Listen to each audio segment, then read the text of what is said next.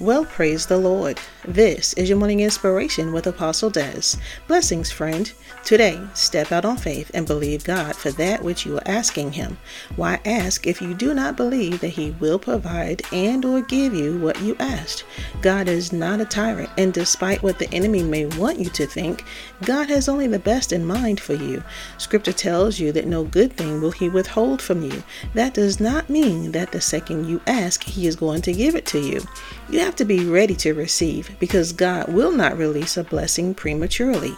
Many think they know what is best for them, but they do not know like God does. He made you and knows all about you. Therefore, who could know you any better?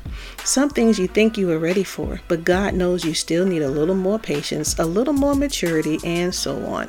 Trust and believe that at the right, best time, He will give it to you. Do not look at others and become envious of what they have, and do not become bitter because you have not received what you asked for. In due course and in due season, you will reap if you faint not. So on today, believe God for what you asked and prepare to receive, for you never know when opportunity and blessing will come knocking on your door.